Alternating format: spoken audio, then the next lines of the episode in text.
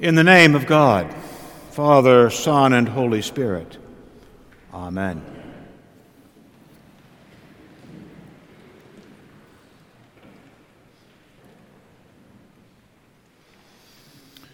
From the first chapter of the Gospel of John, we heard that Jesus turned, saw them following, and said to them, What are you looking for? Indeed. What are we looking for? Even if you have no answer to that question this morning, the question itself is important. Where are you going? What are you looking for? Today, besides the Bible, I will quote three heroes of mine. One is that delightful baseball sage, Yogi Berra, who said such things as, Nobody goes there anymore. It's too crowded. And he also said, You can observe a lot just by watching. But today I remember one of his greatest lines. If you don't know where you're going, you'll end up someplace else.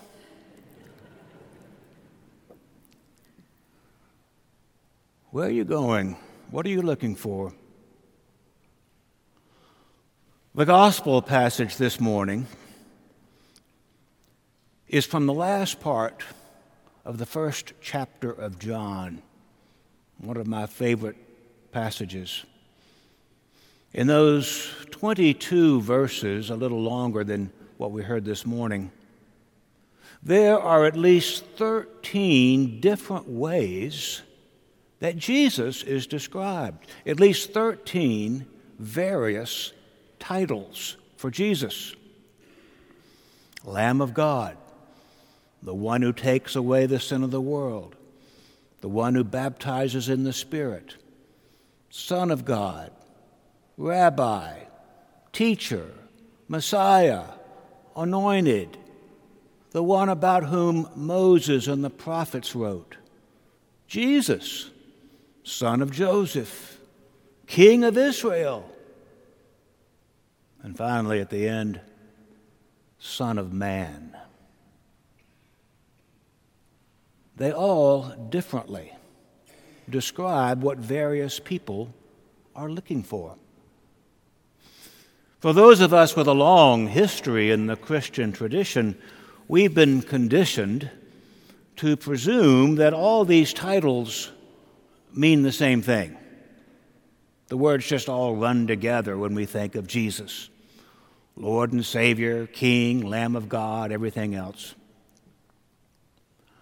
But especially in the first century, those titles did not always mean the same thing. The Lamb of God, someone who takes away the sin of the world, is not necessarily the same as the Messiah. The King of Israel is certainly not the same thing as the Lamb of God. Because a king would certainly not submit to being sacrificed. And how could the Son of God be the same thing as the Son of Man? Yet, in these 22 verses, all these titles and more are used to refer to one man, this new presence in Galilee, this Jesus of Nazareth. The opening chapter of the Gospel of John presents a tremendous model for the Christian church. Like us today, every one of the early disciples of Jesus was looking for something But they were not all looking for the same thing.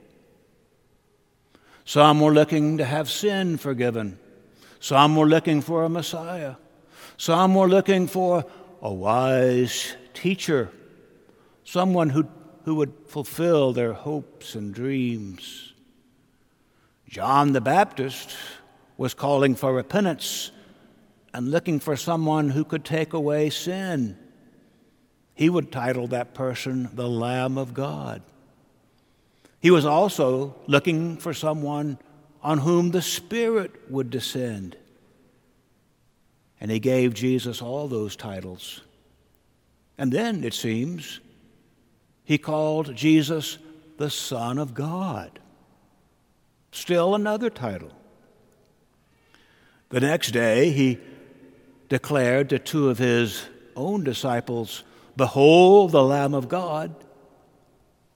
And they addressed Jesus as Rabbi, a rather new word in those days, which is to say, teacher. They wanted a wise sage who could lead with deep wisdom and courage. Where are you staying? asked those disciples, as if they wanted to reside with that wisdom. Jesus replied, Come and see. And without knowing where they were going, the disciples followed. One of those two was Andrew. He was looking for something else too. So when he found his brother, Simon Peter, he gave Jesus still another title. He told Peter that they had found the Messiah, which is to say, the anointed. Keep in mind, that's a very different sort of title than Lamb of God, or baptizer in the Spirit, or even rabbi. The Messiah was to be a gifted one, perhaps a charismatic figure. Nathanael called Jesus the King of Israel, maybe the one to bring political unity to the country. And then, at the very end of the chapter, Jesus himself speaks. And how does he refer to himself as the Son of Man. All these titles appear in a mere 22 verses of Scripture. This wonder-struck group of people who gathered together around Jesus, son of Joseph of Nazareth, were all looking for different sorts of people. Yet it was one person, Jesus, who seemed to be the common answer. We are still like those earliest disciples of Jesus. We are all following different hopes and dreams, and yet each of our individual hopes finds fulfillment in Jesus. There's probably no single master image of Jesus.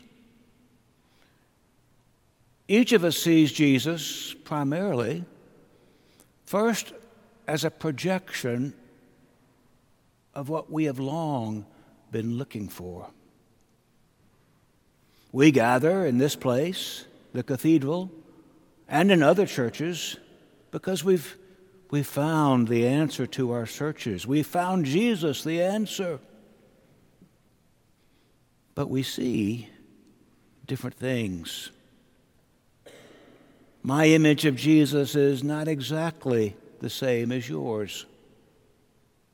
It may be that none of us alone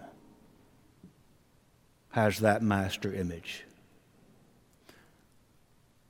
I believe this phenomenon, this wild variety of hopes, is good and right. This phenomenon is the reason we can call Jesus the Savior, the Savior not just of me and my individual hopes, but the Savior of the entire world. The reason we call Jesus the Savior of the world is because he does indeed draw the world to himself. Even when the world is searching for so many different things, it's Jesus who holds us together.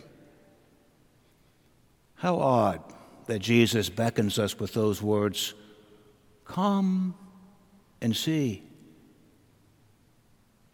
Because when we do come and see Jesus, we actually see different images. In this gathered community of disciples, there is a larger and more complete image of Jesus, the Christ.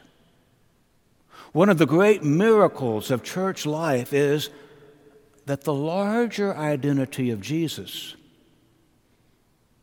is gradually revealed the more we gather together, the more we speak, the more we minister to one another and to the world, the more we pray and worship. The larger image of Jesus is revealed only as more and more diverse disciples gather around Jesus.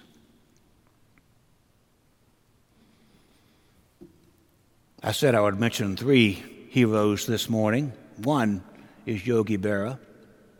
The second is William Porcher DuBose, the early dean of the School of Theology at the University of the South. In 1912, he talked about the diversity of Christian truth. And he said this Truth is not an individual thing. No one of us has all of it. Truth is a corporate possession, and the knowledge of it is a corporate process said DuBose in 1912. This wild gathering of various images of Jesus, various needs and identities, it can seem like chaos, can it? And so, I mentioned my third hero today on the weekend that so many of us remember him Dr. Martin Luther King Jr. Most of us know something about him. But I want to quote a book that he particularly struggled to write.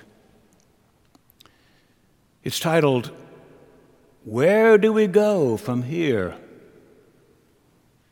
chaos or community.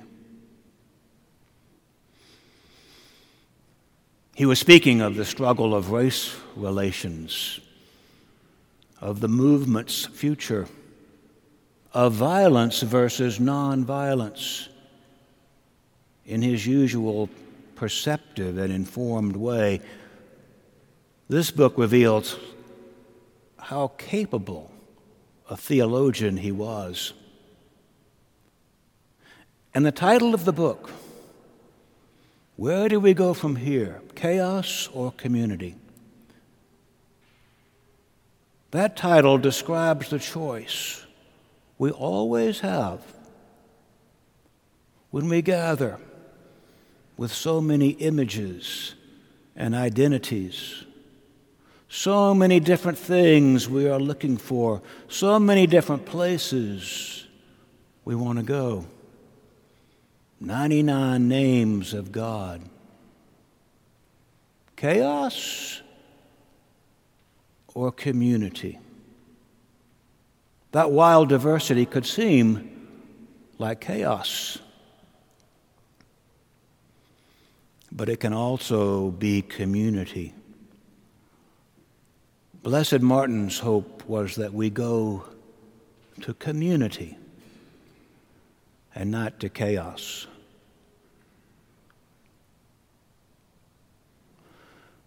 The title that Jesus uses most often for himself